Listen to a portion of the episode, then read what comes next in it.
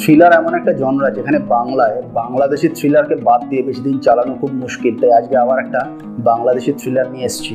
এই থ্রিলারটা অনেকদিন আগে বেরোনো, আমিও অনেকদিন আগে পড়েছিলাম গত বছর দু হাজার একুশে মাঝামাঝিতে। তো আরেকবার একটু কুইক গ্লান্সে পড়ে রিভিউটা করছি, কারণ রিভিউটা করা হয়নি, দু একটা রিকোয়েস্ট এসেছিল। নমস্কার, আমি রক্তিম, আপনারা দেখছেন আমার চ্যানেল বুকিশ লিগোস আজকে যে থ্রিলারটা নিয়ে আমি কথা বলব, এই থ্রিলারটা অনেকগুলো লোকেশনে ঘুরছে, যেটা থ্রিলারের ক্ষেত্রে খুব একটা নতুন নয়, কারণ থ্রিলার অনেকগুলো লোকেশনে থাকে। কলকাতা, চেন্নাই বা ম্যাড্রাস ময়মনসিংহ এরকম। কিন্তু এই থ্রিলারটার মধ্যে নতুনত্ব দুটো জিনিস। একটা হচ্ছে, কোনো প্রত্নতাত্ত্বিক রিসার্চ বা প্রত্নতাত্ত্বিক তদন্ত কীভাবে হয়, তার পুরো প্রসিজিওর ল্যাবে গিয়ে টেস্টিং ল্যাবের সেট আপ ল্যাবের একটা ক্যারেক্টার তার সঙ্গে ইনভেস্টিগেটিং একটা পুলিশ অফিসারের ক্যারেক্টার তার সঙ্গে একটা জার্নালিস্টের চরিত্র, এই সমস্ত কিছু। অর্থাৎ যখন কোনো আর্কিওলজিক্যাল জিনিস নিয়ে এই ধরনের কোনো ঘটনা ঘটে, তখন এই এই স্টেক হোল্ডাররা কিন্তু ইনভলভ হয়ে যায় বিষয়টার মধ্যে এবং লেখক খুব মুন্সিয়ানার সঙ্গে প্রত্যেকটা স্টেক হোল্ডারকে কিন্তু ইনভলভ করেছেন গল্পে। এবং প্রত্যেকের সমান বা বলা যেতে পারে কখনো কখনো পুলিশের থেকে বাকি স্টেক হোল্ডারগুলোর গুরুত্ব বেড়ে গেছে গল্পের কোনো কোনো বাঁকে।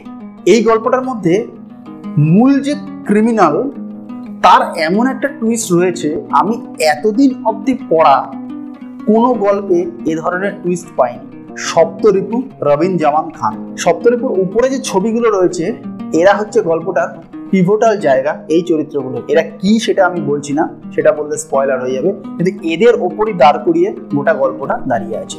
কিন্তু গল্পটা কি শুধুই ওই পিভোটাল চরিত্রগুলোর উপর দাঁড়িয়ে আছে? না। এটা একটা পুলিশ ইনভেস্টিগেশন এটা একটা আর্কিওলজিক্যাল ইনভেস্টিগেশন এবং সর্বোপরি দুটো পরিবারের মধ্যে লড়াই বা টাসল সেটার উপর একটা গল্পটা কিন্তু দাঁড়িয়ে রয়েছে। এখানে আরেকটা কথা বলি, এখানে গল্পের একটা বাঁকে এসে প্রায় যখন সিক্সটি পার্সেন্ট এগিয়ে গেছি, তখন একটা মহিলা ক্যারেক্টারকে আমরা উঠে আসতে দেখব, যে তার পরিবারের হয়ে কার্যত লড়াই করছে সম্মুখ সমরে, তার এগেনস্টে যা অডস ঘটনা ঘটছে, তার জন্য। এক্ষেত্রে আমরা যেহেতু বাঙালিরা দুর্গা পূজার সঙ্গে ওতপ্রোতভাবে জড়িত, তাই আমরা বলতে পারি যে প্রকারান্তরে এই থ্রিলার কিন্তু অন্তত কিছুটা হলেও নারী শক্তির কথা বলছে।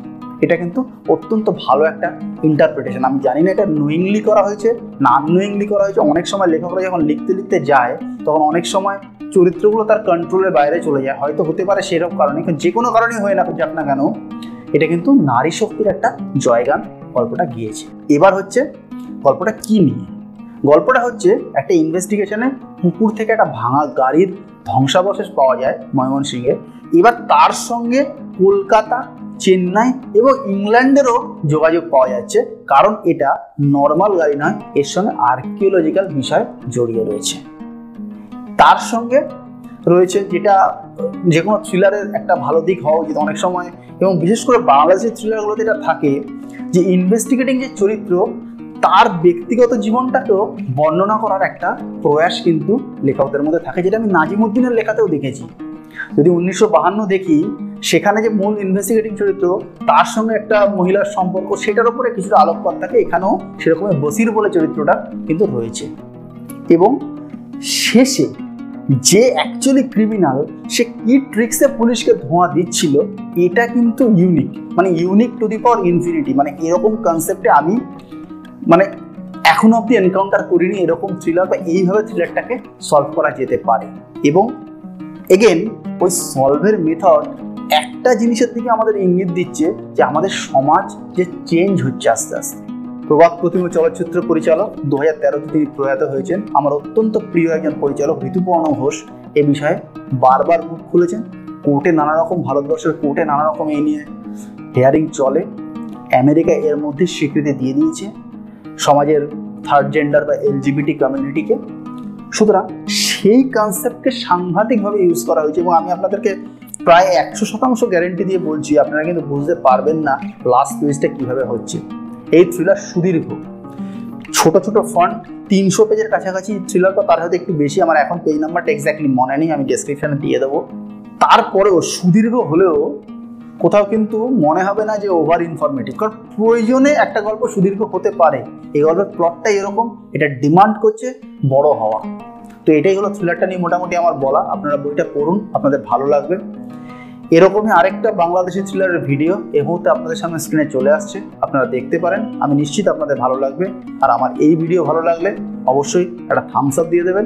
চ্যানেল ভালো লাগলে সাবস্ক্রাইব করে নেবেন, আমাকে কমেন্ট করে জানান আপনারা আর কী কী ধরনের ভিডিও আমার কাছে দেখতে চান। আমাকে ইনস্টাগ্রামে ফলো করুন, যার লিঙ্ক ডেসক্রিপশনে আছে। এছাড়া ভিডিওতে অ্যানিমেশন আসে। দেখা হবে পরের ভিডিওতে ততদিন ভালো থাকবেন। টাটা।